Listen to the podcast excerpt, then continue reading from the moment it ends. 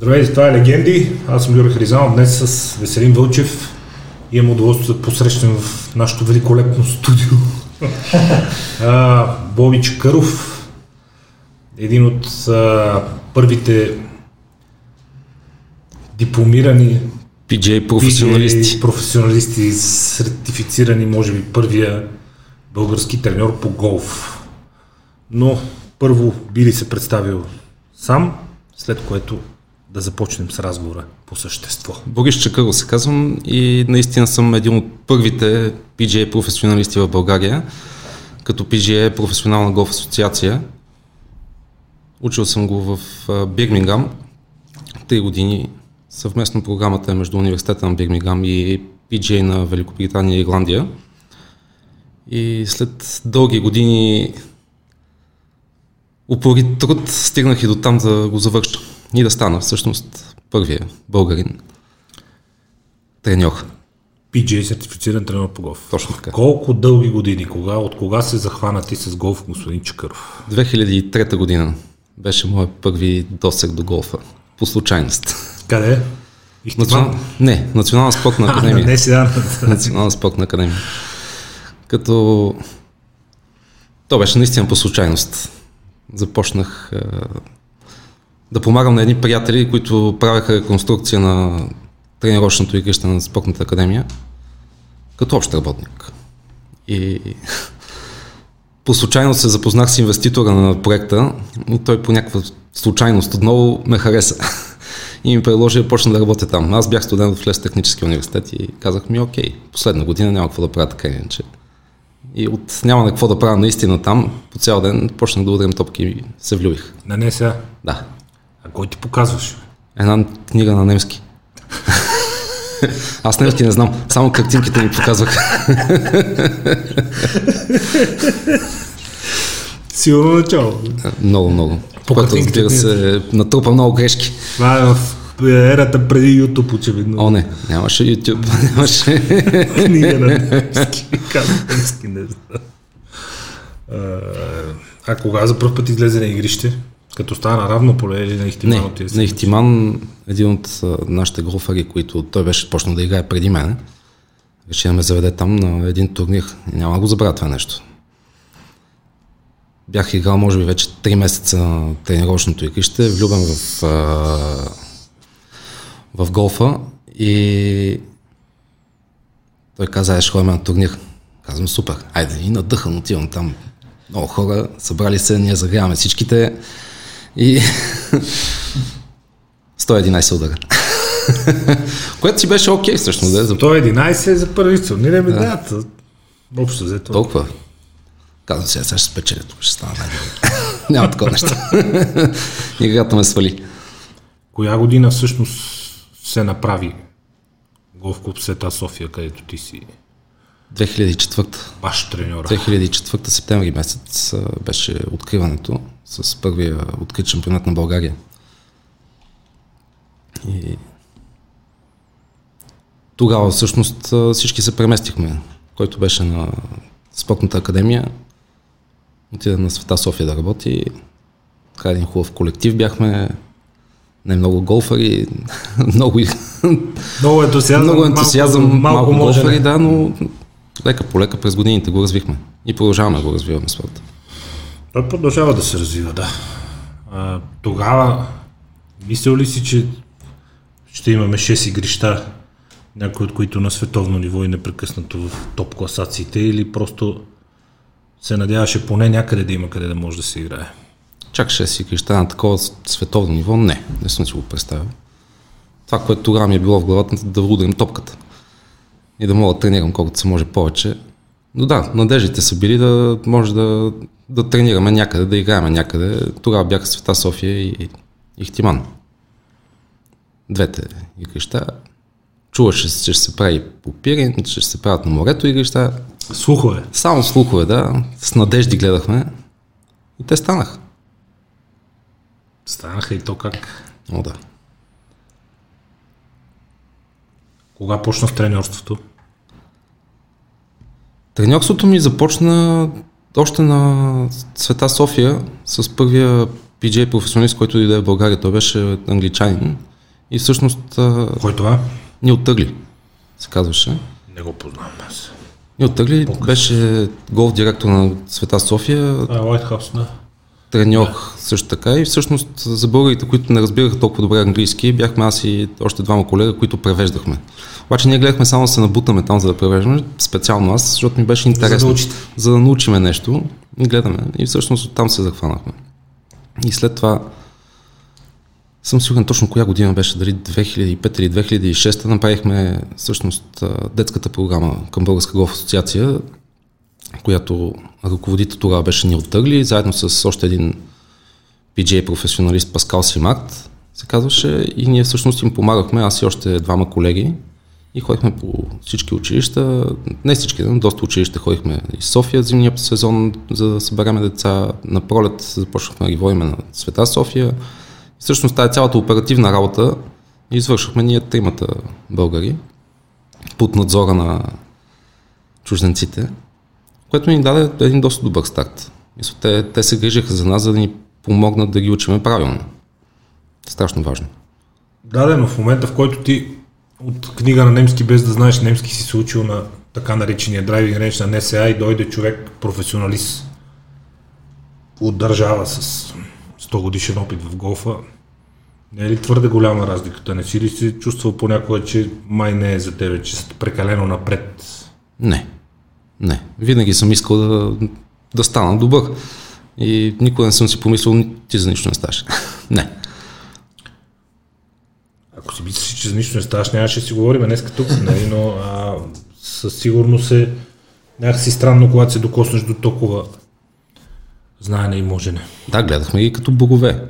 Те знаят, те могат, те всичко разбират и всяко едно нещо стоиш и питаш. И чакаш отговор. И така с тия дечица започнахме всъщност. И дълги години с тях се занимавахме. След това те се смениха, Нил и Паскал си тръгнаха, дойдоха други чужденци отново. Накрая дойде и моят треньор, който ми аз му казвам моят треньор. Те и другите са ми били треньори, но той се захвана с мен да ми помогне. Наистина да се получи моята игра на първо място и след това да ме научи на правилните техники похвати при ученето на хора. Страшно важно. Кой това? Ричард, Ричард Лейн. Е, аз при вас започнах. Да. Хванах ви да. в периода, в който бяхте два. И всъщност- До 2019 мисля, че остана България. 2018. Зимата на 2018. Да. 2018 си тръгна. И всъщност Ричард а, ми помогна наистина страшно много. С това да започна аз да уча в Бирмингам. Той беше мой ментор там. Каза се, че всички го познават в Англия. Аз бях много очуден. Ти да видиш. Да, той само говореше, аз го познавам, той, аз го познавам Мония. Да, да, това е, познаваш го. И накрая, като отидох в Англия да го уча, а, Ричард, а, Ричард, казвам, да, ти да видиш. И наистина научих страшно много от него. Завърших благодарение на него. И все още поддържаме така доста близки отношения. Чуваме се. Той къде е сега? В Англия си. Англия. Пенсионира се. Работи ли? Не. Работи от време на време. За кеф. За кеф. Който Да. му се занимава. да, има си негови клиенти, с които ходи. време на Може да си го позволи. Да, и в същото време, доколкото знам, с градинарство се занимава. Това му беше другата страст. Един от проблемите, като се докоснем до, до такива хора е, ти знаеш за какви дребни тук финансови спорове се разправяше, той беше принуден да се разправя през цялото време и това е човек, който примерно едната му къща, едната му от къщите струва няколко стотин хиляди паунда и се спори тук за 200, 300, 500 лева повече или по-малко на месец, нали, то какво да ти кажа, бе? Но както и да е. Да, Късмет е, че сме могли поне да се допреме да, да, до това може не. И казва ти Ричард, Боби, ти са ще учиш в Англия. Не, аз исках да уча в Англия. Той ме подкрепи. Трябваше аз да имам желание. Той нямаше как да ми каже ти сега Как намери, как намери контакти, защо точно в Бирмингам? В смисъл, ам, ти сам си го откри, те... Как стана цялата история, за да попаднеш в университета в Бирмингам? Аз дълги години исках да го уча това нещо, но се не намирах смелост да започна. Първо, за да влезеш там, трябваше да имаш едно доста добро ниво на игра. Тъй като се покриват така наречения playing ability тест, който два дена играеш и трябва да покриеш определен резултат. Какъв? 14 овър за два дена, което всъщност не звучи страшно много, обаче формата на игра е... Абе, не звучи страшно много, ама при сериозна конкуренция, като те натисне адреналина малко, не... Самия формат на игра, това, че знаеш, че трябва да направиш толкова... Притреперва ръчичката. Да, защото като направиш една грешка някъде там и почваш да си казваш леле, леле, изпуснах тук, няма да стане. Заминаваме образованието. Да. Цял живот труд. И след това трябваше ниво на английски и така нататък. И те да ме харесат. И всъщност, да, той ми помогна с това да ме надъха. И ориентира се към Бирмингам, защото там е най-доброто в света. Има и други програми, които са европейски, но Бирмингам е световно разпознато, най-доброто, наистина, най-висок клас. И като образование и това, което те учат да правиш, всъщност е наистина топ. Какво представлява университетското образование на един професионален треньор по голф в най-доброто место на света, защото много пъти, когато съм идвал при тебе да тренирам, ти си ми казвал, тръгвам си, че имам много да чета. Какво толкова? Какво толкова е? Какво е, човек? Четеш, четеш. И сега продължаваш да четеш. Сега те са като всеки един университет, всяка година си има определени неща, които се учат. Някои от нещата се учат и през трите години, като голф коучинг, примерно, то това е основата за наята, как да учиш хората, какво да ги учиш. Имаш къстъм фитинг също, което е изграждане на клъбове и по човека и след това да можеш ти самия да ги сглобиш. За него специално. За него специално индивидуални клъбове, по неговите показатели, които са в него свинг и телослужение. Имаш бизнес модули, правила, правилата така и не ги ходих на изпит. Бях ги взел преди това. И други такива, всяка година по нещо интересно. Има спорт сайенс също, който се учи също 3 години. Как се движи човешкото тяло. Кое спорт сайенс, биомеханика, биохимия. Биомеханика, да, биомеханика, хранения, да. също време Важни неща. Доста важни неща. Наистина много важни неща. Хората ги подценяват. Силно подценявани в средите на голфа, но много важни. Да. да. Ама, аз не ям не нищо, нищо. Е, що не едеш? 4 часа, 4 часа и половина, и половина да не ядеш, да не пиеш. Къде си ти? 12 км пешаст, 15 км на гърба на 35 градуса. И не знам дали е много оферта. После не мога да играя след девета дупка. Еми, какво ще играеш? няма, няма бензин. да, да. Имаме бензин, нормално.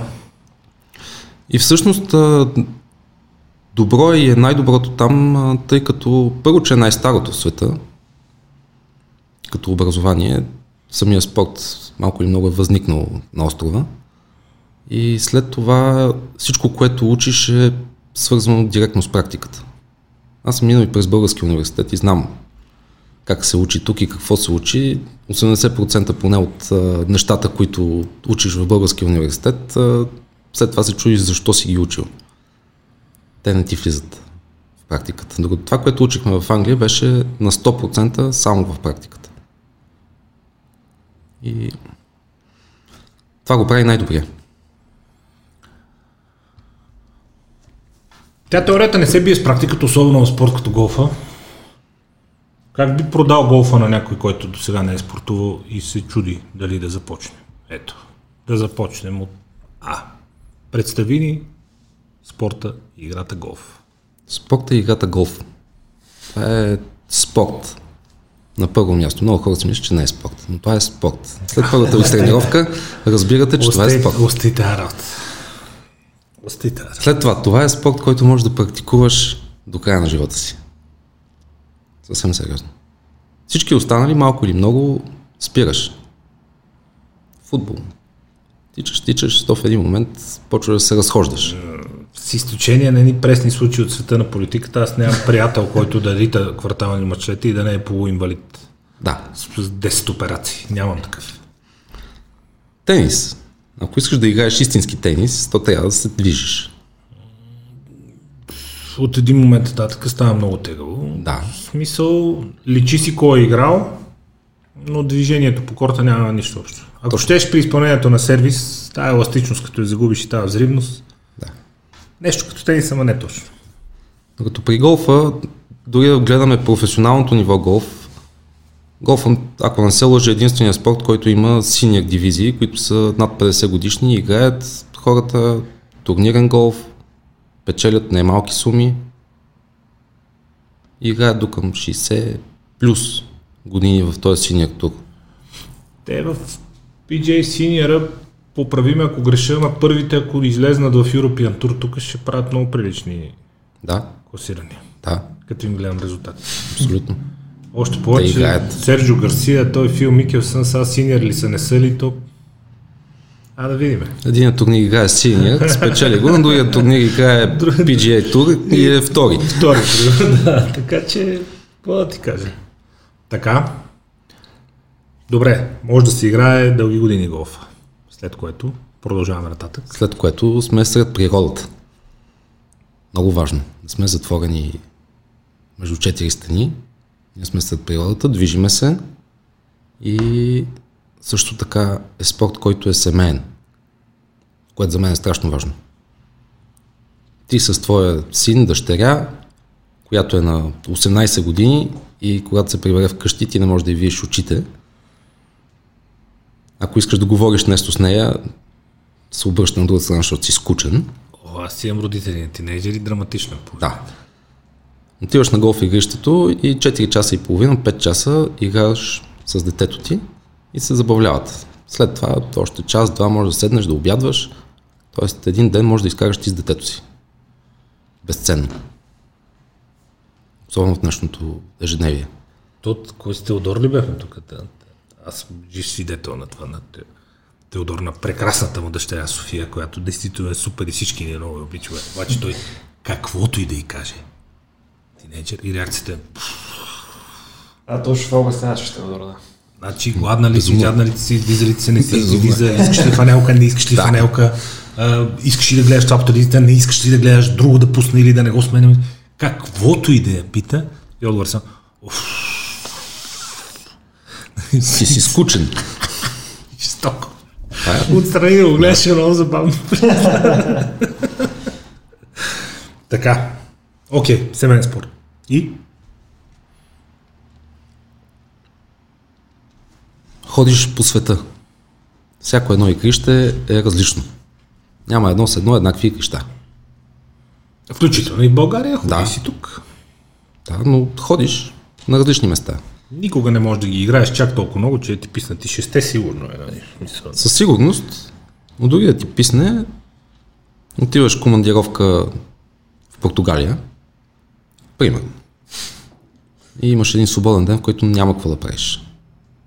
Казваш сега, отивам да играя голф. И отиваш на най-прекрасното райско кътче, зелено, с едни прекрасни палми, около тебе, пясъчни препятствия, водни препятствия и ти гониш топчето 4 часа и половина и се забавляваш. Сблъсквал ли си се отвътре? Някога имал ли си откровенно, те питам усещането, че се занимаваш с снобарски спорт за богаташи, защото има и такова възприятие за голфа. Да, Че е позорски спорт, че е снобарски спорт, че е да се покажат, да се спре колата, да се види екипчето, да такова. Сега кой какво е играл няма значение, важното е да си в манджата. да, това съм го виждал нееднократно. За себе си не. За мен голфа винаги е било голф, чисто. Няма, без значение как си облечен, с какви клъвове играеш, какви обувки си сложил, каква ти е чантата. Никакво значение. Отиваш и играеш. Ти си на игрището, бориш се с себе си.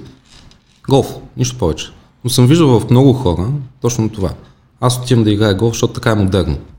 Защото там хората играят богатите. Така. Всички сме минали през тази фаза. Благодаря. След което сами абсолютно се та човек и си намериха ни тренировъчни найкчета, които ще ги нося докато ми се разпаднат от краката. Толкова са ми удобни. Да. Да. Ще, но и сега чупки стойки имаше, не, да не си кривим душата. Е, самия факт е, че голф има някакъв дрес-код в играта е Нали, показва сам за себе си нещо, което в интерес на истината световния голф се бори. Бори се здраво с това нещо. Смисъл? И проучвания показват, че всъщност една от причините хората да не играят голф е дрес-кода. И то това е една от основните причини. Първата мисля, че беше време, тъй като отнема доста време. Много време да, да. А, Втората е дрес-код. Хората, ми, младите хора, според мен, почва да ги дразни това, че трябва да си с якичката, с панталонките, а мога да си отидеш а, с късите панталони с големите джобове отстрани, в които си натъпкал каквото си искаш. Или пък с Е, нормална много, тениска. много не се връзва са. В крайна сметка традицията си е традиция. Нали? Трябва някакъв Така е, но- протокол да има. Са. Както и тенис не е прието да играеш с а, дънкови панталонки, хавайска риза. Нали? Общо Да. взето, има спортове, които налагат по някакъв начин традиция. Според мен тя помага за това да е по-качествена самата среда, защото едно от нещата, които на мен ми харесва в голфа и в тениса също е, че а, той привлича определен тип хора и много ми харесва атмосферата от към хора Да. на игрището и по турнирите. Всеки спорт привлича определен тип хора, нали? Както на тенис турнирите няма дразнители, всички са възпитани, такова, заповядай, благодаря, влез, мерси, thank you, sorry, нали, и така нататък. Общо взето, то- същия, етикет в голфа много, ми, е- много ме радва. Има го, да, има. Така че може би традицията, традицията може би не е чак толкова лошо, нещо и повелява. Опитват се малко или много да го ограничат, не ами да, да намалят тая строгост дрес кода. Може да гледаме от последните няколко години вече. Виждаме Тайгър, Рори, Ето е Рики Фауър. Да, без- Пумите, високите и... без а, якичките от миналата година, ако не се лъжа, Тайрел Хатън и мисля, че и Рори беше няколко топ играча бяха с качулки. Беше голям, голям скандал. И тази година видях, да, с свичери. Свичери с качулки, но почва да навлиза лека по лека. Се по улекоти По отношение на по сноварите. отношение на снобарите, да. Скъп спорт. Някои казват скъп спорт. Какво означава скъп спорт? Колко скъп е спо- спорта? Като ските. Е, така ще го прилича. Като ските. Добре. може да караш ски, може да играеш Добре, голф. яде много време. Яде много време, да. Защо? За да изградиш това движение, голсвинга, просто отнема много време. Две години. За да се научиш минимум. Минимум. Да. да. За да се научиш да играеш един приличен голф. Обаче в тия две години не е, аз дойдох сега и след две години се връщам пак и вече съм се научил, без да съм хващал нищо по през Аз съм на- това. Аз съм Време. на шестата, не са две. Лъжи, Две години си и когато си Лъжи. средно талантлив сега. лъжи ми, лъжи мастика. Аз съм на шестата. А, Ти си мерси. Е, гол. Благодаря. Не, не, ти просто си много амбициозен и си Благодаря. взискателен. Говорим за едно прилично ниво, в което да си доставяш удоволствие да играеш по игрището. Не да тръгнеш и да копаеш, копаеш, копаеш и след 3 часа да излезеш след, след като си изиграл само 9 дупки изтощен от това. Говорим да ти е приятно да играеш, не на супер топ ниво, но вече да имаш представа от това как се играе тази игра и да не се ядосваш толкова много. Две години. Аз не ядосване. И проблема е, че цялото това движение е страшно нетипично за човешкото тяло. То е абсолютно неудобно. Стоиш наведен, въртиш се, ама се въртиш здраво, усукваш такива мускулет, не си знал, че ги имаш тялото си Да, и те след това те болят. да, И те не искат да се усукваш да. и докато ги научиш да се усучиш, ти минат две години. Минимум или 6. Или шест. Колко точно искаш да се усучиш? Много време яде в тренировките. Много време яде в тренировките, много време яде и в самата игра. Това са 5 часа, да кажем, между 4 и 5 часа игра на игрището за 18 дупки. Двама души го изиграваме за 2 часа и половина. Ако флайт е четворка, си отива на 4 часа минимум. Да. Общо взето по час и нещо на човек, грубо го смятам. Горе-долу. И с... Ако си сам, можеш за 2 часа да извъртиш 18, доста стегната и бърза игра, без да търсиш топки по високите тръви. Аз е, едно време ставах рано, ходех на White House, играех две 18-ки. И после си се върна на плажата. Те точно другите, докато се разсънат и излазат, нали, да тръгнат за плажа и сме, сме идеални. Готов. Пеша си въртех 2 Да. Не рак. Е, така е. Колко сложни са правилата да обясним за начинаещи, за хора, които те първа мислят да навлизат, защото в началото малко като китайски язик звучи. Не са лесни. Пар, бърди, боги, А тия пак бърди бог, свинг, слайс. цялото това нещо се научава в течение на работата. Иначе са наистина много терминология, много правила като правила, те ги редуцираха, бяха 34, сега са 24, ако не се лъжа. И пак са много. Всяко едно правило има точки, подточки, тук това може да направиш, там това не може да направиш, тук те наказваме един удар, там те наказваме два удара, тук си дисквалифициран ако направиш еди какво си. И сложно е така да тръгнеш да го обясняваш, хората го забравят. Няма. Като излезеш на игрище и му покажеш тук, като стане това нещо, се случва това, това, това и това, имаш като опции. И така визуално хората в процес на игра го научават най-добре правилника. Разбира след това пак го забравят и почва да се обаждат. Аз съм тук, еди кое си, на еди кое си игрище, на еди коя си дупка, топката ми е еди къде си и направихме еди какво си. Какво се случва в този случай? И оттам, сега, понеже познаваме игрищата, и ага, да, тая дупка, да, да, да, и така, еми добре, един удар, наказание. Пишеш и продължаваш. Аз в началото съм ти звънял на турнири, обаче, и то само на равно поле, че не ми е удобно. Един-два пъти съм звънял, защото не знаехме. С Дани, с Дани и с това малко бехме такива. Усещаме, че нещо не е, нали? Това не знае. Всякъде, всякъде, направят. правят. Аз съм направят тук. Трета дупка, топката прескочи грина. Е, а ти невероятни неща имаме. Какви работи се случват? Гафихме ли тук? А, не, той е, гол, той е такъв гол хумор, който Да. сега да не ти обяснявам, тя му падне в растите топката, той отиде и си мисли, че не го гледаш и набие един шут да му му излезе на тревата отпред. Мен ми бяха казали на един турнир, че съм бил като полицай. Крил съм се по храста, за да ги наказвам. А те беше уникално. В смисъл, турнира беше такъв голям на Българска голф асоциация и ние Той Боце ми е разказал в, а, в Рафа си слагат тита за топката. толкова от топка в шапка, ходи да търси топката, носиш шапката в ръка, е тук е, сега ще си маркирам с шапката да си взема клъп и, и си педура топката. Е, да. Нищо. Случва се такива неща. А, аз, когато реших да играя голф, запалих колата, дойдох, питах къде са треньорите, искам да играя с треньор, влезах, запознах се с теб и с Ричард и казах, искам да взимам уроци. Не искам да се уча сам, искам да взимам уроци.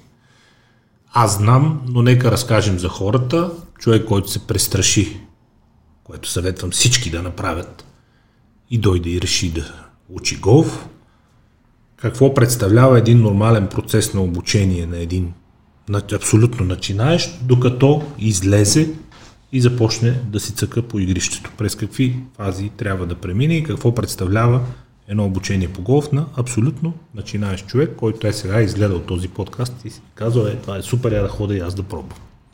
Намира си професионалиста, при който иска да ходи. Намерил го е. Благодаря. Моля.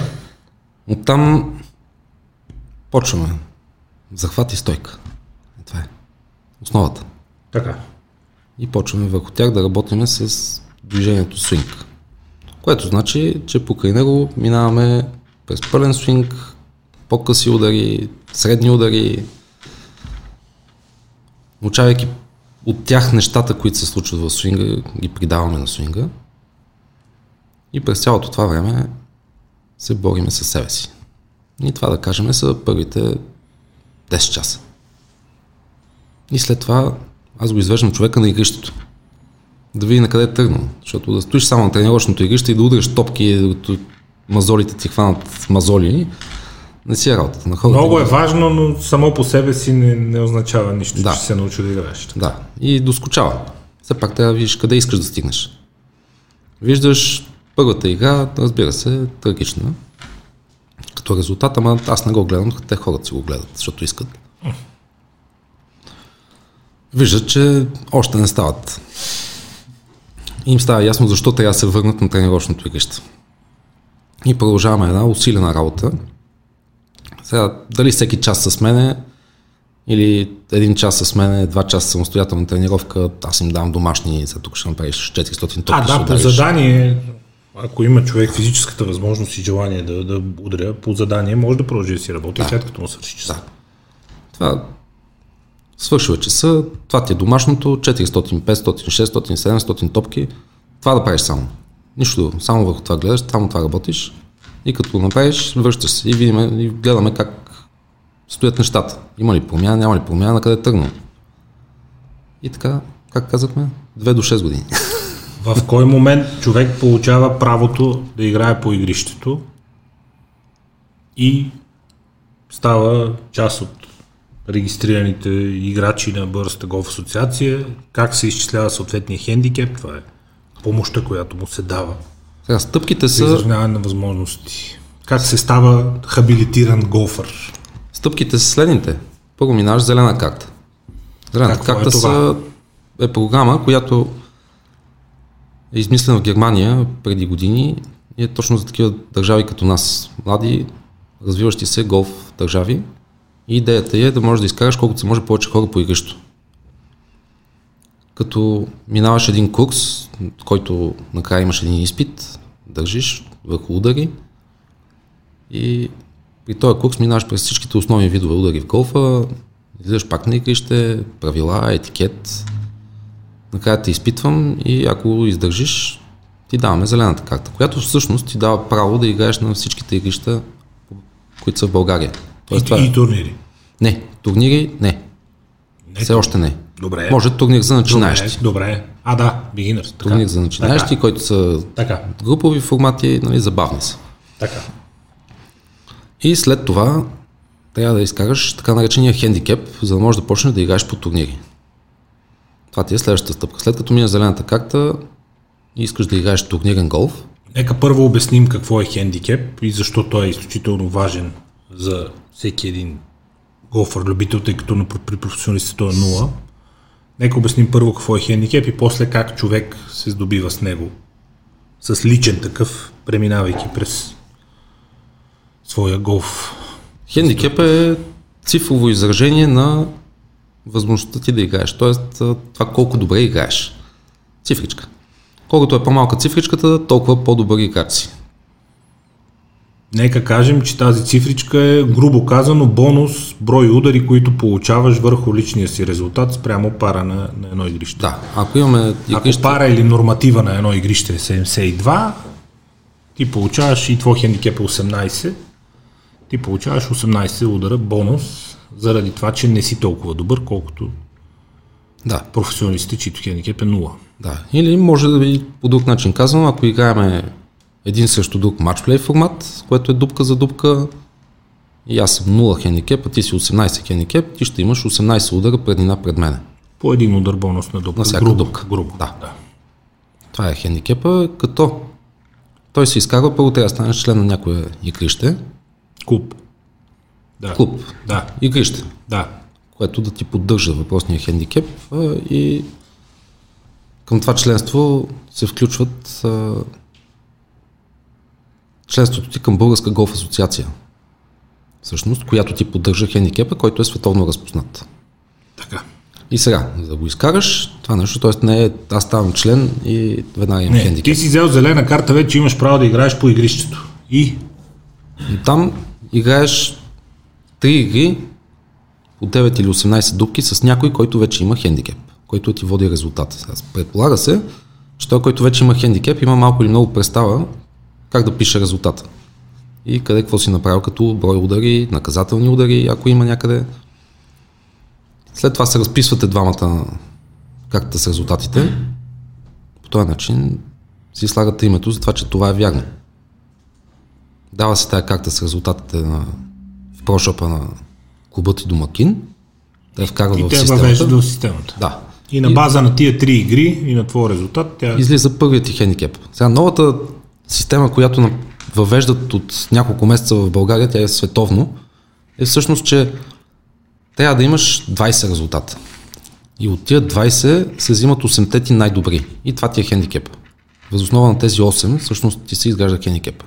И вкараш ли нови резултати, те веднага почва да се застъпват. почнеш да вкараш по-слаби резултати, хендикепът ти почва веднага да скача нагоре. Пък ако скараш 3-4 такива по-добри резултата, веднага рязко надолу.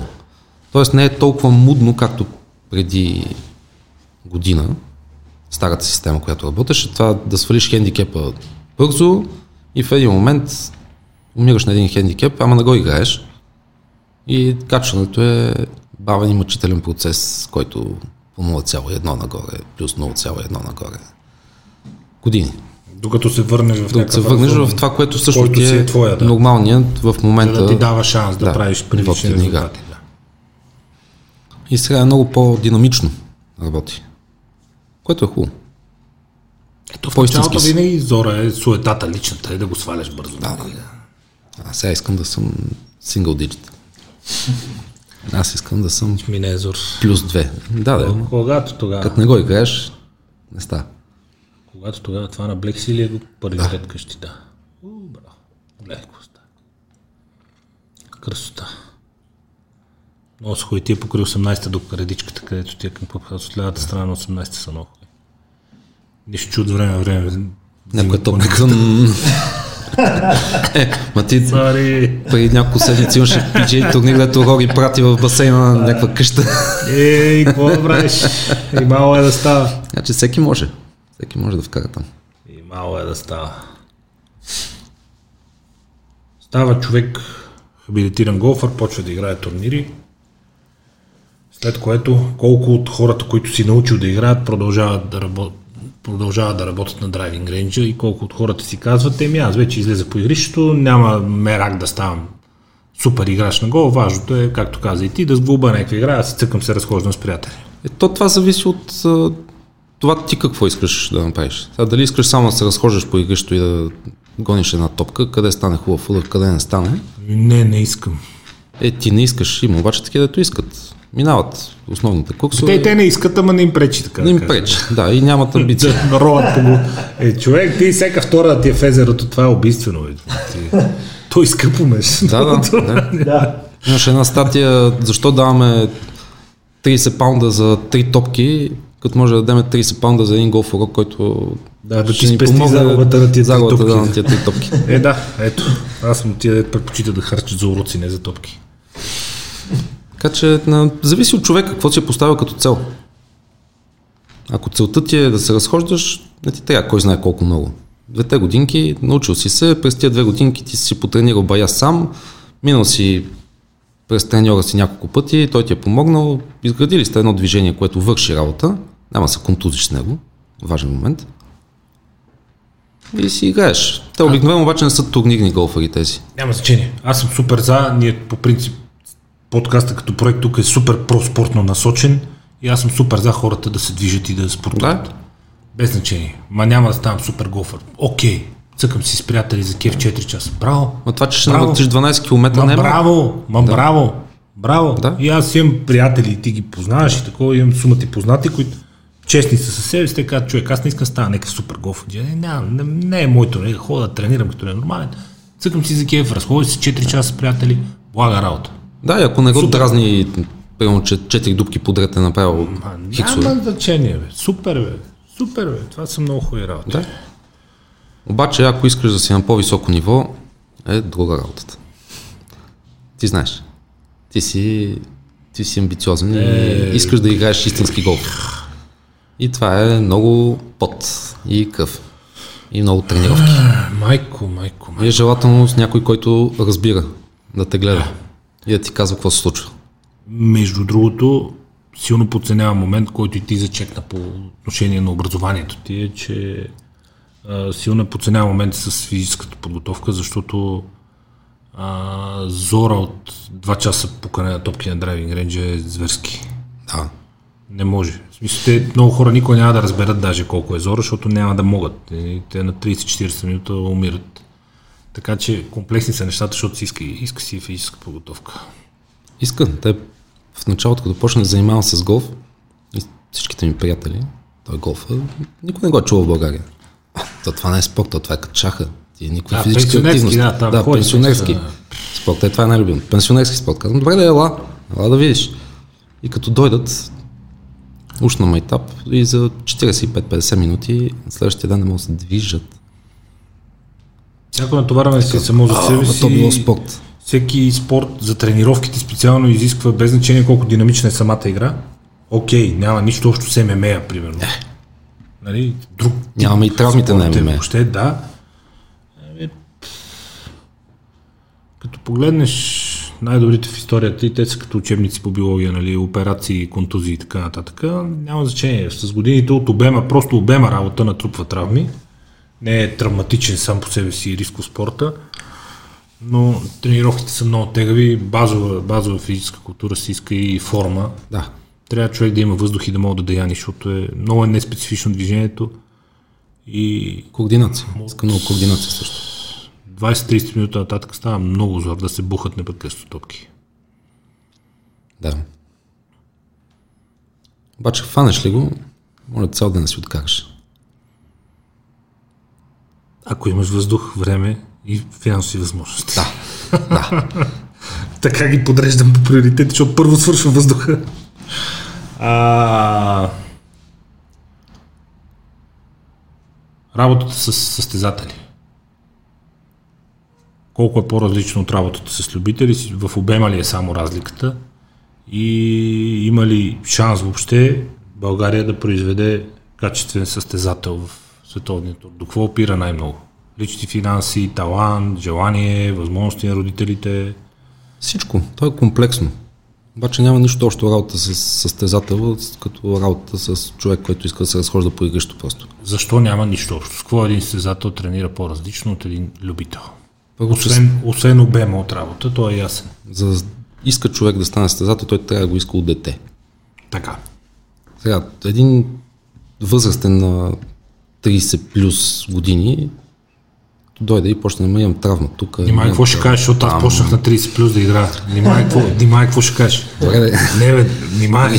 имам травма тук, имам травма там. И почва да се съобразяваш, сега той има травма там, значи трябва това да се пази, значи тук мога да направим тази корекция в свинга, да... Изграждаш свинг, за това ли ме гърчихте така, защото казах, че нямам травми. ми да, Браво. ми да. И носиш, аз като те видях, че носиш и казвам, дай, дай, дай. Бех излагал нещо. И то се лее под.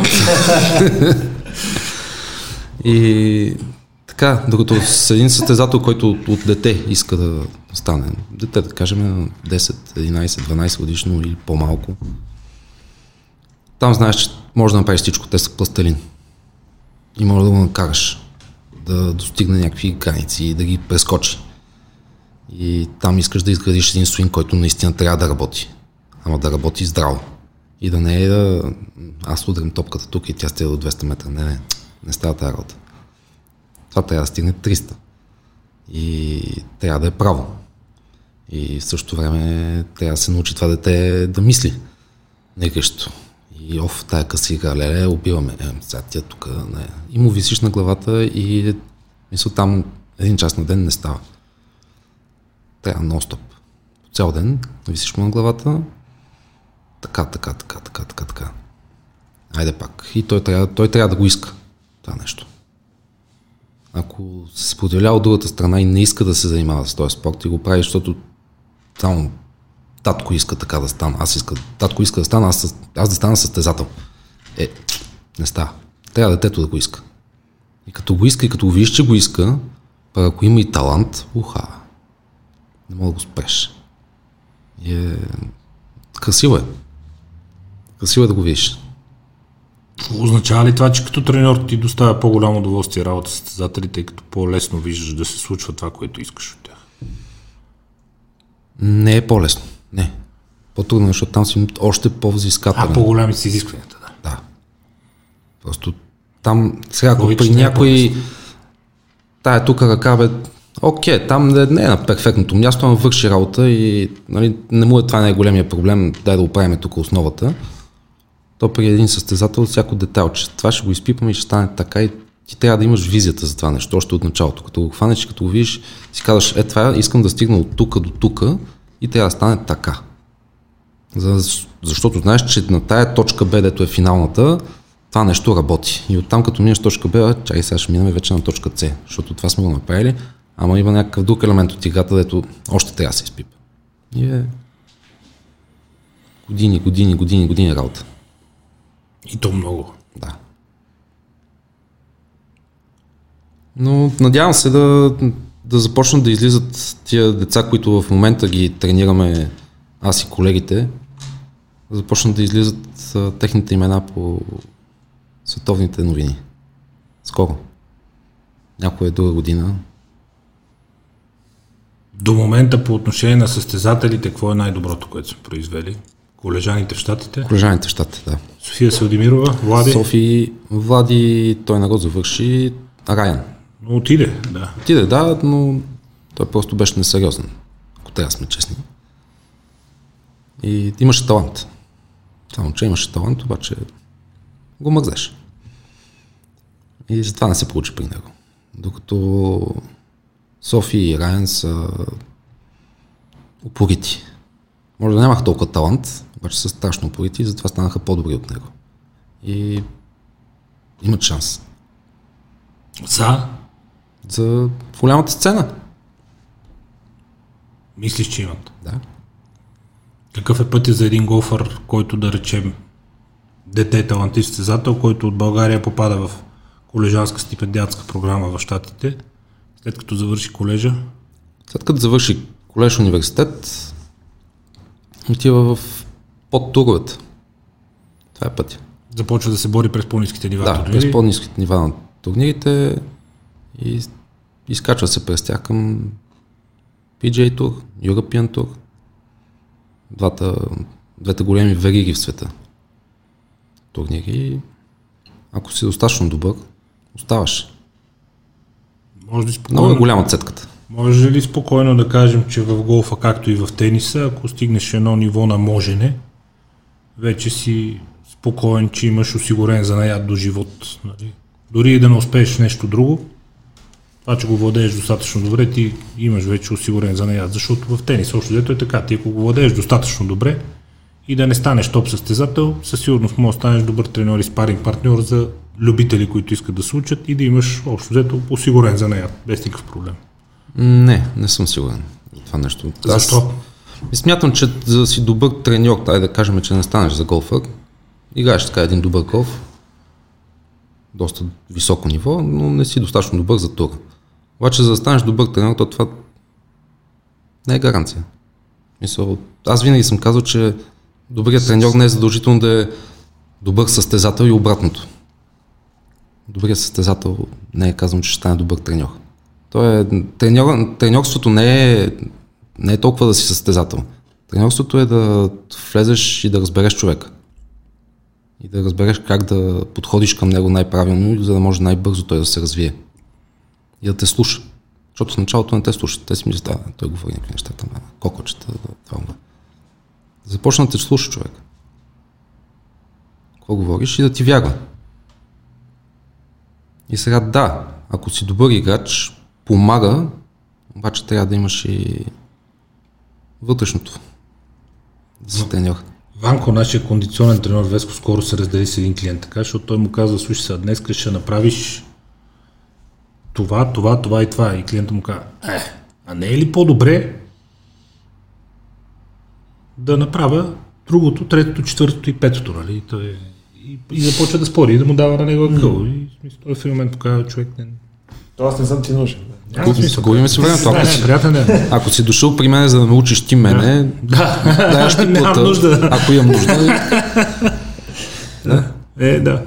Това е връзката с човека, където го учиш. Страшно важно. Да ти вярва. Ема подхождат с респект с хората. Голфа не си респектира ги. С самата среда, играта, традицията може би. Но съм забелязал, че подхождат с много голям респект хората и към тебе, и към, към играта, и протокола, и етикета въобще. Да. Да, има такова нещо. Това е супер, това е много хубаво. Улеснява ли ти задачите по някакъв начин? Улеснява, да. Те, то може и в един момент да почва пречи, защото много гипсират. О, о, леле. Е, това е като ги вкараш, вземеш ги от рейнджа, където е общата зона в чакалнята и ги вкараш в твоя свят. Вкараш ги в твоя свят, което е моето студио. И там трябва да слушат, защото ако не слушат, нямат работа там. Някога изморява ли те работата или... Да. да. всеки следващ час наново почваш. Успяваш ли да презаредиш? Да, успяваш да презареждаш. Презареждането е благодарение на това, че ми харесва какво правя. Да, да, но той 11-ти ти клиент за деня, 11-ти час и той идва с усещането, че света се върти около него и той чака ти да си свеш усмихна Да, здрасти. абсолютно. Как? Нищо, че вече вътрешно си... Вътрешно си изморен. Но ти си изморен, да, физически, да, до някаква степен психически, изчистваш всичко и почваш на нула. Няма. Ако не можеш да го дадеш този час, не го даваш. Мисля, ако видиш, че не става и не можеш, казваш, съжалявам, не съм готов. Не мога. Случва ли ти се? Дал съм, И затова толкова смело го даш като съвет. дал съм по 12 Е, часа на не ден. готови, бе. По 12 часа на ден, но наистина, винаги мислил съм си го това нещо. Ако нямам сили, какво ще стане? Аз не мога да стоя там и да си седна и да си муча въгъла. То човека при мен е за да му помогна. От, откъде ти идват силите при този ритъм на работа? Защото аз знам колко много работиш и ти откъде идват силите. Окей, покараш мотор нещо, чат път скатаеш някой ден за семейството, ама те силите откъде идват? Спортуваш ли, друго нещо, тренираш ли, движиш се по някакъв начин за тялото си? Да, правя си упражненията вкъщи. Нямам време да ходя. Какви? Е, общо физическа подготовка. Клякаш, лицеви опори, коремни преси, малко гирички, нещо това, това. Не, не, не. Какъв поглед направи? По-добре от нищо. Ние сме за всеки спорт, важното е да се движим. нали? Няма време за това. Просто наистина няма време. Особено в сезон. Е, като ми кажа, нямам време. Мое зима с голф и да кажеш нямам време. И от 8 до 8, като си на работа, какво, е- какво време искаш? Като скалата. 4,5 отиваш у фитнес. Да, да. И това си 6 дена в седмицата. И 7 може. Той сутрин 4 часа се снима, че в завалията вачето. Няма жи го пиле черен града. Джипа паркира 4 часа да тренираме. Няма през останалото време. То му е менеджера му напълнил деня. Да, А човека продава мускули, няма шанс. Има, това е- Трябва да си корав. да. Това е на него хляба. Контузии и проблеми до сега има ли си заради го? Не, заради голфа не съм имал. Имал съм заради скита. Ама заради голфа не съм. Ски, мотори, всеки всеки такива там. Не ги броим. Аз заради сноуборда, какви неща си причинял. Чакам да от голфа. Нямам. Ако имаш правилно движение и си усещаш къде са ти границите на това колко можеш да тренираш, всъщност може и да не направиш контузия. Мене спря всичко да ме боли, като спрях да стискам. Е да, да всички в началото, едно кучето си му дал кокала и дъж. И в началото, не, защото то тъпотията на аматьорщината, ти си мислиш, нали, че като стискаш някой ще има контрол. А тя топката лети във всички други, Всякъде. във всички Само не други къде- посоки, само не на къде Страшно. Удря се в тавана, търкаля се по земята, излита натам, натам. Не, сто хаос, като заря е. Като заря е, само че така заря, дето няма такива напред дет летат. Всичките летат настрани. Ема то това стискането е едно с- И ти си мислиш, нали, мислиш е грешна дума, ти си тъп, нали, такова, че като стискаш и ще има контрол. Копеле, такова стискане. Тук ти побелява. Става бяло. Да. А само като ги видя в началото и целите, цялата ръка е бяла. Мазолица е. То спира кръвообращението. Ноктите са бели. И усещаш, не сега ще оправя. Сега ще направя върховния удар и стискаш като Върховния удар. А, така, и като стиснеш някой. И като изшиеш всичка сила в земята на една педе преди топката, като почти ти треперат зъбите, нали? защото ти с това желязо с 160 км в час, като удариш земята, няма така какво ти се случва на биомеханично ниво. Вибрации. Да. И накрая изкопаеш една пръст с трева и това. Аз съм въдил чимове, колко тази жълтата табелка големи. Тушница. За мен ме... Оф, Стискането. Той все едно си се закачил за първи път на колата и си фанал волана. Та, отплеснахме се малко, откакто спрях да стискам, не, няма други болешки. То от стискането реално почват тия проблеми по предмишниците, Да. по лактите. Тук Да. те всички идват от стискането и от стягането на тази мускулатура. В момента, в който спрях да стискам, няма. Да отпуска. Да. Да, да. Успяваш. И да. След като приключи образованието,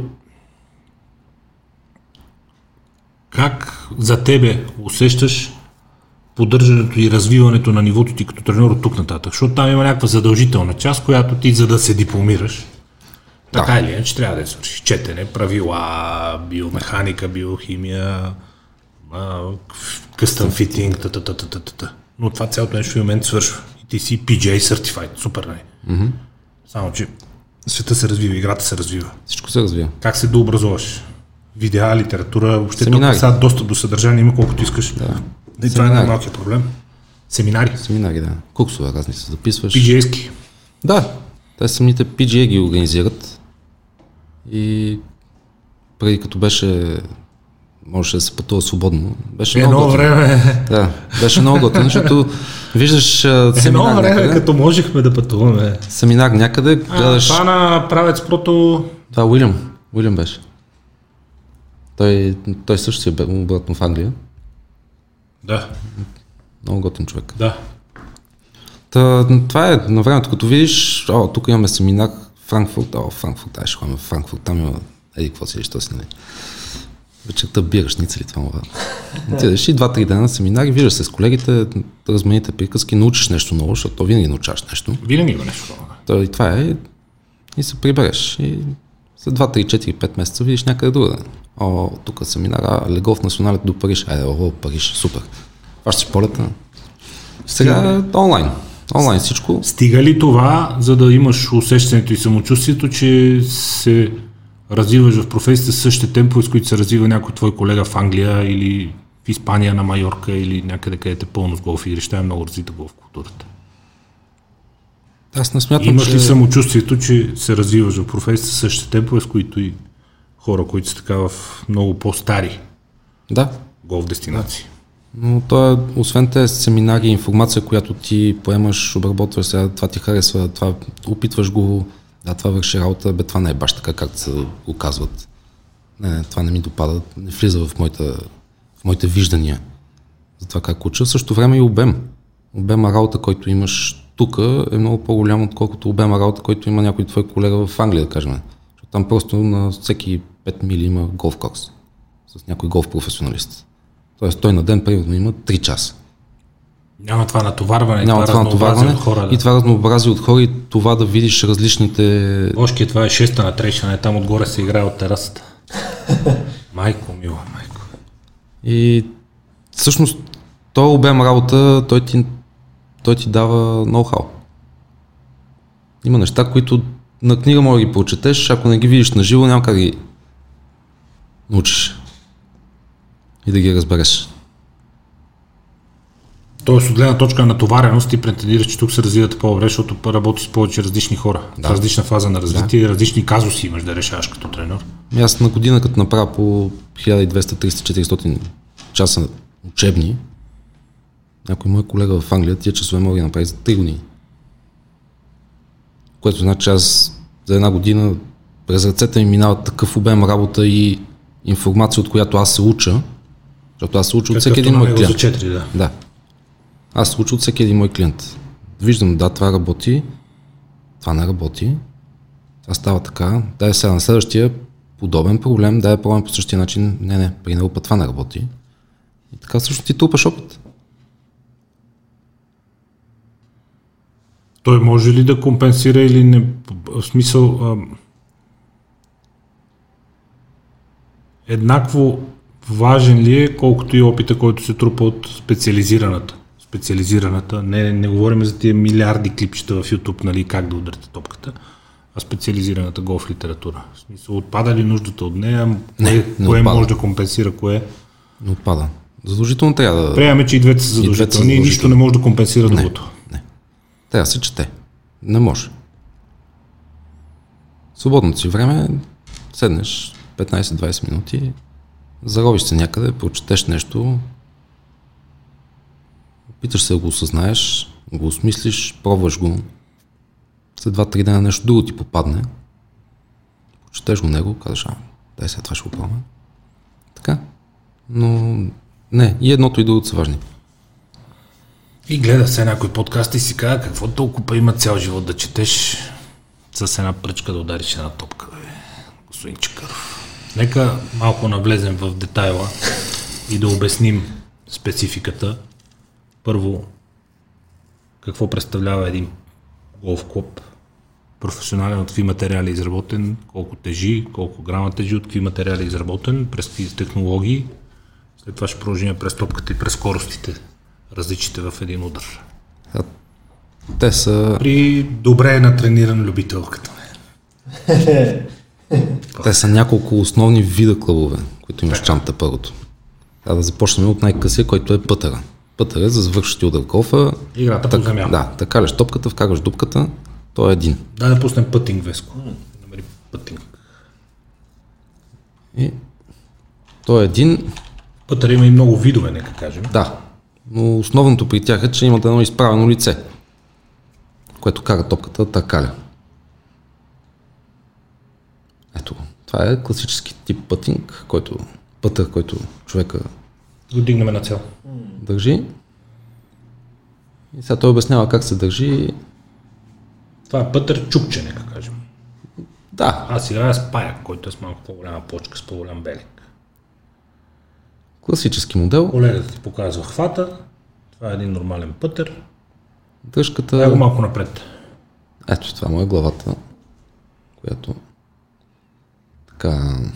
Сега той е най-тежкият клъв в чантата, обикновено. Пътъра. Да, защото има най-много метал в него, заради главата му. Там нататък са така наречените тип айрани. Клъвове. Които са обикновено най-много Дай като да брой. на айрани. Айран свинг. Обикновено най-много като брой в чантата и варират като тежест. Колкото по-къс, толкова по-тежък, повече материал в него има. В главата му концентриран. Колкото по-дълъг изправя се лицето се намалява количеството метал, което влиза. Ама тук говорим за по няколко грама разлика, т.е. не е нещо впечатляващо като, като разлика. Имат разлика в дължината. Това са айраните? Да, това са айраните. Дължината, да кажем, е, разликата е в дължината, прословутите числа от деветка до единица. Разликата е в дължината на клъба и в ъгъла на наклон на главата на Да. клъба. В зависимост дали търсиш максимално дълъг удар с по-ниска траектория, или повече с висока парабола и ниска дистанция, който като падне топката да остане там. Да. Следващия модел са така наречените удове, метални удове. На време са били правени от дърво, били са си дървени. Да, плътна покажем налата. Веско тройка лут или петица лут свинг. При тях конструкцията е така, малко по-особена на главата. Изглеждат масивни, ама са по-леки, защото на времето, както са били Да, плътни, сега вече са кухи. това е лут. И целта му е, поне- понеже има по-дълга дръжка, да праща топката по-надалече. Той си играе Материали- се на максимална дистанция или като първи удар на по-къси дубки, или като втори удар на така наречената Да. парапетици, където ти трябва много дистанция, за да се доближиш до грина. Да. Защо, нарича се лут, защото едно време в зората на голфа се изработва от дърво. Нека кажем. Да. Да. Като материали в момента са титаниеви сплави главите, графитни дръжки, така наречените шафтове. Най-вече, най-често това са карбонови части, също имат в горната част на клъба, за да е по-лек. Всъщност, колкото е по-лек, толкова по-голяма скорост може да направиш. Може да развие, да. Да. И всичко това, за да може да удариш топката по-далече. В търсене на максимална дистанция. И След което идва и драйвер. драйвера, който пак е тип а, дървен клъп, на времето и драйвера е бил дърво. До Само че с по-голяма, по-голяма глава от това, което виждаме в ръцете на човека. Целта му е само за начало. Той има едно такова голямо, високо лице, само от така нареченото ти, което е дървената поставка за топката, Което отново е, нека кажем, е позволено само да. само за начален удар. Да, за начален удар. Ще се го кичили. Да, го дадем още напред. Е, това е да. голяма глава. Играе се от ти, което всъщност ти позволява да правиш по-висок полет. Иначе е много малък наклон на лицето има. И така, това е екипировката. 14 клъва в чанта позволени по правилник, максимум можеш по-малко, повече не можеш. Какво представлява голф топката? Голф топката е кръгла. Кръгла, ясно. На, за какво са така наречените тръпчинки? Сега, Димпълс, това са така наречените Защо не е гладка? съпротивление. Там е физика. Тия тръпчинки, както им каза, а, димпалите, всъщност а, намаляват съпротивлението във въздуха, правят едни завихани около топката и при движение на топката във въздуха, тя се върти, има така наречения бекспин, което е въртеливото движение назад. И при това въртеливо движение и тия точици, дупчици, всъщност създават едни завихания около топката, които намаляват съпротивлението на въздуха и тя лети повече.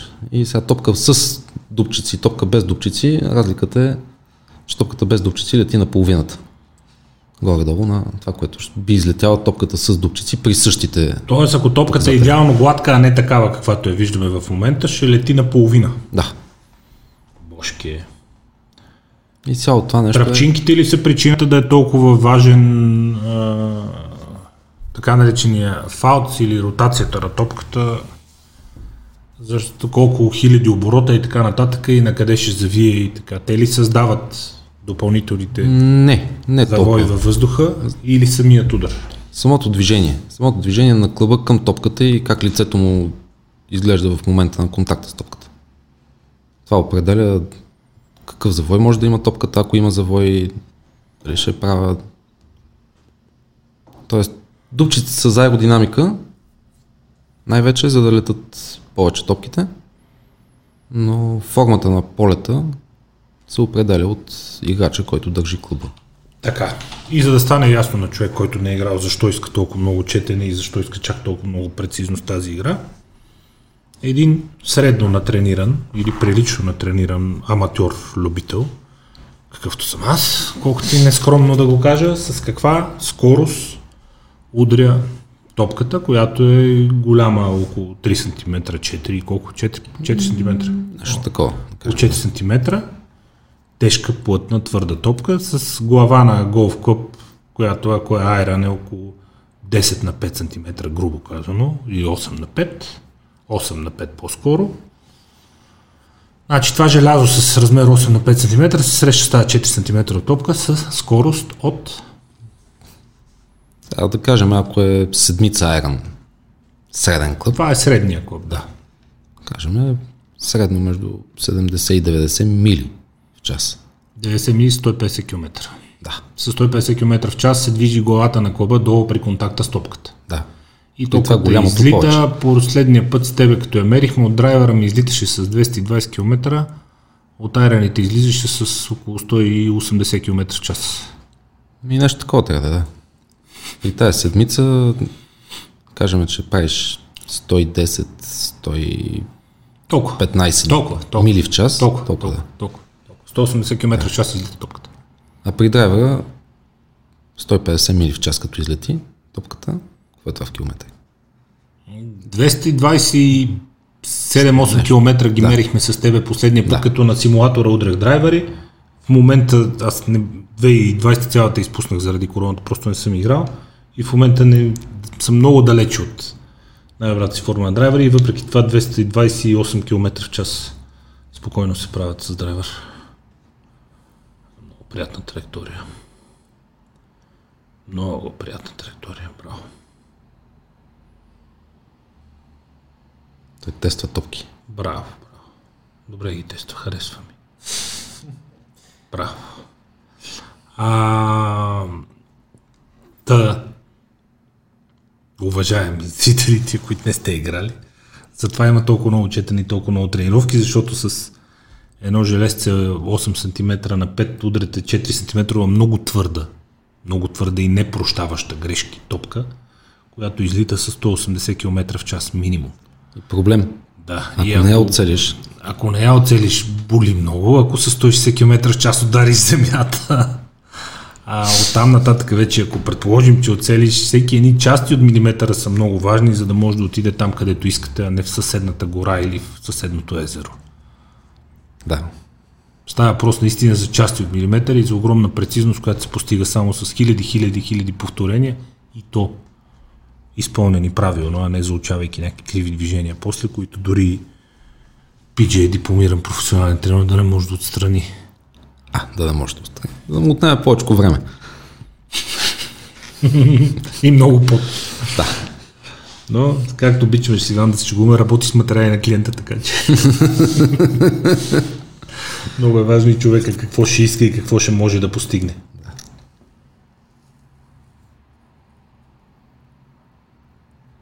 От тук нататък, как виждаш развитието си, твоето? Защото някой ще каже общо взето за България, ти си стигнал тавана, нали? Не, Ами, няма таван. Значи таван. говоря за България. Да, PJ, диплома, професионален, всичко. моя академия. Моя академия. Как функционират на Запад тези модели? Част ли са от голф игрищата или са някъде тренировъчен комплекс, който е само за тренировки? Защото без да има игрище, според мен, на което да излезат хората от твоята академия да поиграят, то трябва да е, може би, част от някакъв голф комплекс, до голф комплекс. Да, да, може да е част от голф комплекс, може да е част, мисля, това академията да представлява Какво тренировъчна представлява? Да? И тренировъчна зона, която е всичките видове удари да можеш да покриеш на тази тренировъчна зона и до нея е хубаво да има игрище. А дали че е шампионатен тип игрище с 18 дупки и, и висок клас, това в случая е без огромно значение. Тоест може да са 5 дупки, 6 дупки. Но да можеш да излезеш и да играеш на, на истинско и да изтренираш това, което си тренирал до сега на тренировъчната зона, на драйвинг рейнджа, на къста игра, да го изтренираш на живо, в игра. Дали върши работа. И след това пак да се върнеш да тренираш.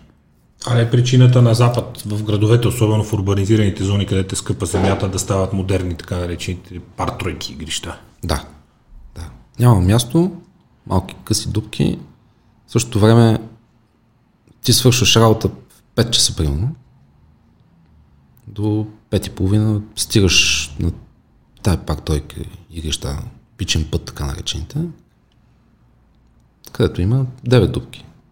Обаче ти тия 9 дупки могат, понеже са късички, може да ги изиграеш за час, час и малко.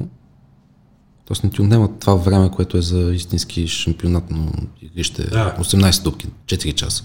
За час. След работа, 5 часа, 5 и половина ставаш, ще се почваш да играеш до 7 часа. След Начален това, удар, да, малко къс игра, пътик, че си е в реална обстановка. Седнеш, пиеш е после една бира, починеш си и се прибереш къщи.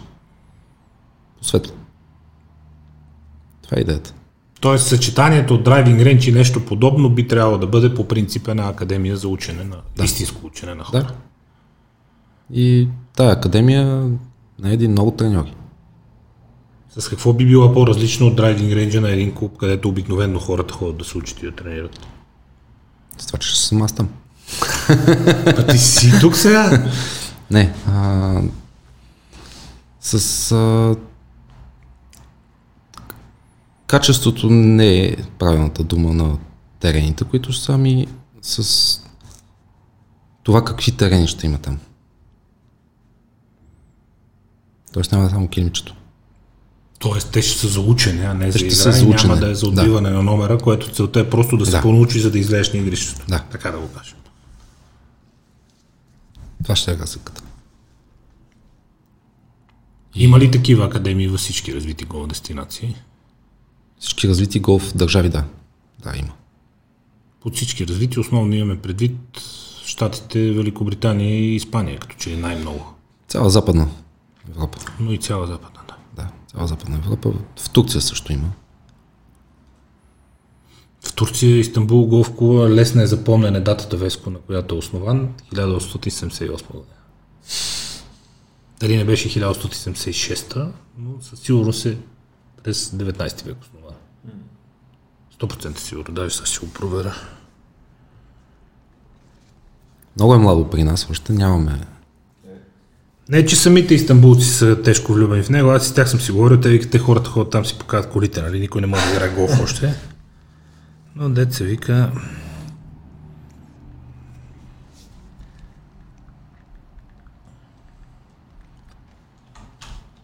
Колко много е младо при положение, че е 895. А,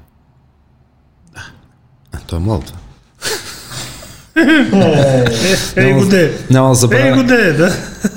Една година отивам в Малта И имам колега в Малта, познаваме се и му звънкам и казвам, Дани, така и така ще идвам в Малта, дай да се видим, да пием по бира, да ще направим една игра, ако искаш при тебе. Той работи там на Royal Malta Golf Club.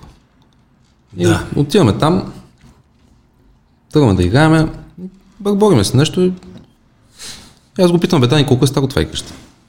Той ми 1880 и някой е построен. Казвам, и то си личи, че е старо, не е от вчера. Правилно. И той, а вашия голф курс, след ти работиш, колко е? Аз ми на 10 години. той, а, казвам, а той е първи в България. Да. първи в България. Така че, Аз не мисля, че това е особено голям проблем, защото гърците че имат две игрища и скретят нещо и се мъчат и нищо не се случва там, като гледам. Те майче станаха три игрища. е, не, повече са. Повече са. Е, Е, имат това е на, Коста на Варино на две. Порто Карасто в Черник. Коста на Варино има две. Извинявам се. А, Нямах предвид игрището в Черник, където е до него. Извинявам се, моля се. Имат а, на Глифада, което е Фатина. Да. ще имат на Коста на Варино. Те само правят реконструкция. Не знам дали знаеш. Да, да, те нещо правят. Чакам го с нетърпение да го направят да. като хората. Да видим. Да. Много готино игрище иначе. Да видим. Ако е в добро състояние, е много приятно игрище. Имат а, там Крит също... Ето тук за нула време, в интересни истина, тук за нула време се направиха уникални неща. Да, да, Основно благодарение на лудостта на Красимир, нали? Но да. да. благородната лудост на Ако, лицето беше той- Красимир Гергов. Ако не беше той, нямаше да има гол, просто нека си го кажем. Може Аз особено на Трейшена, като ви вие с Георг после направи там, то не Е красиво е. му ти го роди главата Красиво е. още. То е красиво, е меко казано. А, Трейшен Клис, който не е ходил, нека отиде, дори да не играете голф, просто да го видите. А, между другото, първият път преди да отида, Боби ми каза, ако се запишеш за игра и се паднеш след чужденци, откажи го, запиши си час, примерно един час след това, ходи пия на бира и се върни, вика, защото няма да мога нищо да играеш. Защото това е игрище, където особено като дойдат за първ път, особено пък ако са азиатци, а, след тях просто не може да се играе, защото хората си снимат непрекъснато. Те непрекъснато са е така, с отворени ченета и ти чакаш да играеш и ги чакаш те да играят, за да се разкарат, не да ти се махнат от топсига да мога да играеш. То непрекъснато са едни снимки, едни селфица, а, а, а, и то не става за игра, нали? То това Да, да. да. допреди. Две-три години след това се паднах след едни азиатци, да кажем, сега китайци, вьетнамци, японци, нямам представа, корейци, но разбрах за какво става въпрос. Случайно се паднах, няма игра човек. Жестоко. В смисъл това То е по толкова красиво, 24 че- снимки на, на дупка, нали? И то не може да им се сърдиш, защото действително е толкова красиво, че Да. не може да им се сърдиш на хората, че непрекъснато штракат на ляво надесно. Абсолютно откачена работа. Това аз не знам как мога да ти го роди главата, въобще, че на такова место мога да има голферище и по този начин да се случи. Велика история. Браво. Е, това ме е на голфа. Ако толкова ти влезе в душицата, почваш да обикаляш за него и ходиш сега на такива интересни места. Какъв е профила на хората, които се занимават и играят голф? Осреднения профил, колкото и да не обичам генерализациите. Човек, който малко или много си изградил бизнес. Е, Не говорим за децата, тях на страна ги оставим. Човек, който малко или много си изградил бизнеса, така че да работи за него и да има той повече свободно време, за да отдели на голф. Това е това е съвременния голфър. Или вече говорим за пенсионери. Или уикенд голфарите, които работят да. интензивно понеделник, петък, разполагат само с уикендите, които пак не е лошо, всяко нещо е по-добро от нищо, ако си свободни. Само уикендите, голфа всъщност е един чудесен спорт, защото всичко, което научите, то си остава записано на хард диска и човек може да напредва дори само през уикендите. Не е нужно всеки ден да тренираш като вол, нали? Може да напредваш само през уикендите и да намериш изключително смислено занимание за уикендите, благодарение на което да имаш чувство в понеделник, че петък е бил преди един месец, защото голфа го умее това. До такава степен да ти изчисти главата и те напълни с приятни емоции, че ти действително чуш, че последно си работил преди един месец. И то само за два дни. Зависи колко толкова си загуби. Е, това в началото е един неудобен въпрос, който предпочитам да не обсъждаме. Много са. Остава. А това е на... Играят отгоре от върха с хеликоптер да качват и долу от грина с е формата... е? Не, Африка, ама не знам точно къде беше. Да, всъщност Африка е. Грина е с формата на Африка. Това е някакъв южна. Имаше, мисля, че милион долара за Hole in One. Да. Нормално е да е ток. Не, уникални неща. Те и тук в Турция, по Анталия и по това просто какви работи са направени. Какъв е бизнес модела на голфа въобще? Голф игрищата. Успяват ли според теб да бъдат успешен бизнес тук в България? Още не. Още не. Извън пропарти търговията, която може би го осмисля целият проект. Това е- Всъщност, Да. Осмисленето на проекта за момента в България, да има къщи, Още не, защо? Достатъчен брой играчи. Защото Няма цените, да, да, да. цените общо взето са идентични. Нали, в смисъл, а, брой играчи. Това е. играта тук и играта на едно от игрище в Анталия, където се играе, примерно, професионален турнир всяка година, общо ето цената е. Близка, да. Но брой играчи. Е. Нямаме все още за тия вече колко? 18 години достатъчен брой играчи, които да могат да поддържат, да издържат едно голф игрище. Но се увеличават. Да, Непрекъснато. да. Всяка година. Голф е с ръст. По себе си усещаш ли го по твоя график? Да. Последните 7-8 години Тегла работа. Вижда се ясно. Расте, расте, расте, расте. А, не е тегла. Мен ми е приятно. Е, да. Аз си го обичам. Ако не ти беше, нямаше да го правиш. Но на, на 12-ти час вече мога. Да, да. След това, след 12-я час кажеш, о, о, о, айде на мотора към къща. Се прибере с мотора и то Да, ти и то ти занули, издуха главата. занули ти компютър. Та за теб тавана е академия. А за голфа е в следващата България, според теб, трябва ли да произведеме голям състезател, който както Григор тениса да изтегли напред още хората и подрастващи? Задължително. Задължително. Би Просто той ще отвори очи на много хора. Те ще го видят. И ще кажат, ето тук, това момче или това момиче, това е в тура. И почват да го дават. Спечелил открития шампионат на Австрия, примерно. След това отива на Испания. Се чува името. То общо взето на фазата, на която сме, това може би ще е следващото нещо, което ще възбуди последващ Да. интерес. Освен, че голфа вече е олимпийски спорт. Все пак. Да. В Олимпиадата. Да, в Олимпиадата. Е олимпийски. Той си беше олимпийски преди това. Да. Но го вкараха с тази година. Ще има в Токио. Какво ще, ще направят? Или са направили? Колко още игрища според теб може и има смисъл да бъдат построени в България? Знаем, че в момента върви един голям проект тук на Окол. Дано се случи до София. Би било чудесно. Софианци си имаме три игрища. Трябва да има и повече. Правят си го броеме за наше Да, съжалявам. да, да. Няма на кой да. е. Наши си. Наше си е, да. Наши си е. Така че имаме Света София. С Пловдивчани имаме лек спорт за пирин, нали? Но правец няма шанс. Така. И Смятам, че околче и още едно, поне. До София. аз много страдам за Южното Черноморие. Защото обичам Там са го забравили. Но да, защото обичам там да си прекарвам лятото и пътя просто догоре е кошмарен. Да, да. Така е. В смисъл, по липсата на, на магистрала Бургас Варна и после след Варна, като се почне през селата, докато стигне до Балчик и до това. Ако си ходиш специално на Трешна нали, и си минеш отгоре през Шумен и през Варна, окей.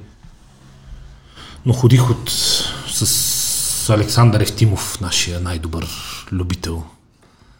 Ходихме от Слънчев бряг до Трешна и обратно после, не си е работа. Да.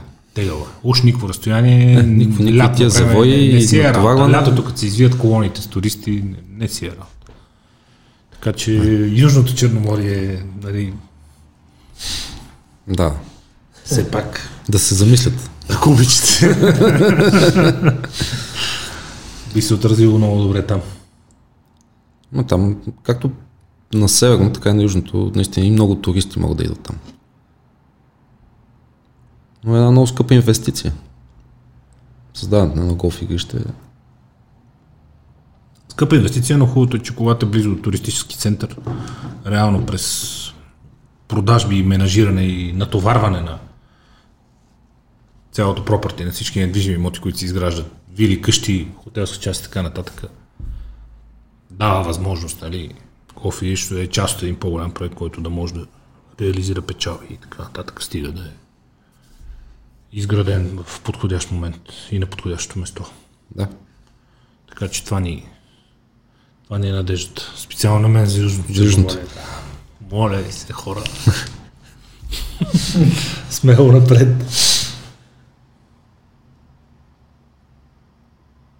Колко всъщност е скъп спорта, каза като ските, но да речем, м- може ли спокойно да кажем, че е във възможностите на всеки човек с средни за София доходи, за София средния доход е колко? 2000-2500 лева, примерно. Да. Спокойно. Да. Да Спокойно. знае, че му е във възможностите, спокойно, във времето да си се научи да си играе и да може да ходи, да, Да, практикува и да... определено. Определено не. При, при доходи 2-2,5 смятам, че може. Няма драма. Да. Ако не искаш да си най-модерния. Това са супер относителни неща. Там няма нито долна, нито горна граница, нали, човек, ако иска да харчи. Трудно нещо мога го спре, но Ако се кефиш на спорта, искаш да го пробваш и да играеш и да се научиш, можеш. Да. Моят съвет към всички е научете се на всяка цена, изключително социална игра, много игра, която вкарва човек в друга среда, запознава го с друг тип хора, вкарва го в друг тип въобще човешки отношения и контакти, било то свързани с бизнес или с каквото и да било друго. И хубавото е, че той е като, за мен е поне, като, като колело, той също като всеки един спорт, нали, като го научиш, ти си го знаеш. Да, разбира се, като не си играл сумата и време, изисква час-два да поблъскаш, докато се върне някакво чувство в ръцете, но наученото си остава. Така че научете се, докато можете и докато сте в добра форма, после ще си остане за цел живот. Да. Ти какво би казал на всички, които се чудят? Върти се из главата, Опитайте. дали да започнат. То пък нищо не ти пречи да опиташ. Ако не ти хареса, си изгубил 5-6 часа. От най-малкото от общата култура си разбрал какво е. Ако ти хареса, продължаваш. Ама това е като сестра ми, като беше малка. Не, не, това няма ми хареса, няма го опитам. Не, за ядене. Гледаш само пържени картофи. Опитай. После кажи. Харесва ми, не ми харесва. Окей, ще занимавам, няма да занимавам. Супер. Един познат човек, после ще ви кажа кой след края на записа, ме слушай нещо. А къде ще ям аз сурова риба, ти нормален ли? И като отидехме на суши ресторант, човек платих 300 лева сметки си тръгнах гладен. Не, не можах да фана ръка въобще. разбираш. Докато се протегнем в тия клечици, то вече. Още. А, не го лошо. Платих си 300 лева сметки и си тръгнах гладен. Аз да ям сурова риба. Да, опитай, бе. Може. Става. Какво става? Тръгнах си гладен, братчите. Да. Също. Опитайте. Кога и къде могат да те намерят хората? Голф клуб Света София. Голф клуб Света София. Това е равно поле, изхода за Пловдив. Има си Има табели. табели, маршрут е изключително лесен и приятен. Буквално на 15 минути от Орлов мост се намира. Попадате в съвсем друга атмосфера и среда. Веско сега, ако може да ни намери някакви кадри от Света София Голф клуба в равно поле, ще ви ги пусне. За да видите на 15 минути от Орлов мост такъв природен оазис имате, който просто не е за вярване, че до София има нещо подобно. Ако не сте ходили, просто отидете да го видите и ако и това не ви накара да опитате голф, значи просто не е вашия спорт. Но според мен ще ви накара със сигурност още веднъж да поздравим всички благородно луди хора, които са се хванали и са го построили това чудо на чудесата. А, сватба. Ето. Е, случва се. да. Е, има и сватби, да. Е, да, ние гледаме да не ги целиме сватбите, защото те са на края на 18-та Е, дупка. на, на, на върбата. Ето. Голямото дърво. Да. Там се снимат. Там идват да се снимат. Внимаваме много да не ги оцелиме. В момента виждате насам отдясно е 18-та дупка на игрището Света София. От, натам отляво е 10-та с грина преди водата. После от лявата страна е 11-та, от дясната страна насам е 17-та пар четворка с десен завой. Но цялата тази красота е достъпна буквално, действително само на 15 минути от центъра на София. Учебното игрище на господин Чикаров е там. То не е то моето, се но аз- вижда. аз съм да, главният професионалист главният професионалист. А, в дъното се вижда езерото с грина на 15, който е острова в средата на езерото в дъното, което виждате. Игрището е невероятно красиво, много приятно за игра, така че си заслужава да бъде посетено просто да го видите. А тъй като със сигурност ще изпитате желание да опитате и да започнете да се учите, хубавото е и това много обичаме да правим в този подкаст е, че има истински професионалисти и хора, които наистина знаят за какво става въпрос и са добили знанията и експертизата си в световните центрове за придобиване на знания и експертиза в голфа, какъвто е господин Боби Чакъров, при който можете и да опитате и да се научите истински и качествено да играете великата игра голф, така че не се колебайте. Отидете и опитайте. Да, добре дошли сте. Не се, не се притеснявайте.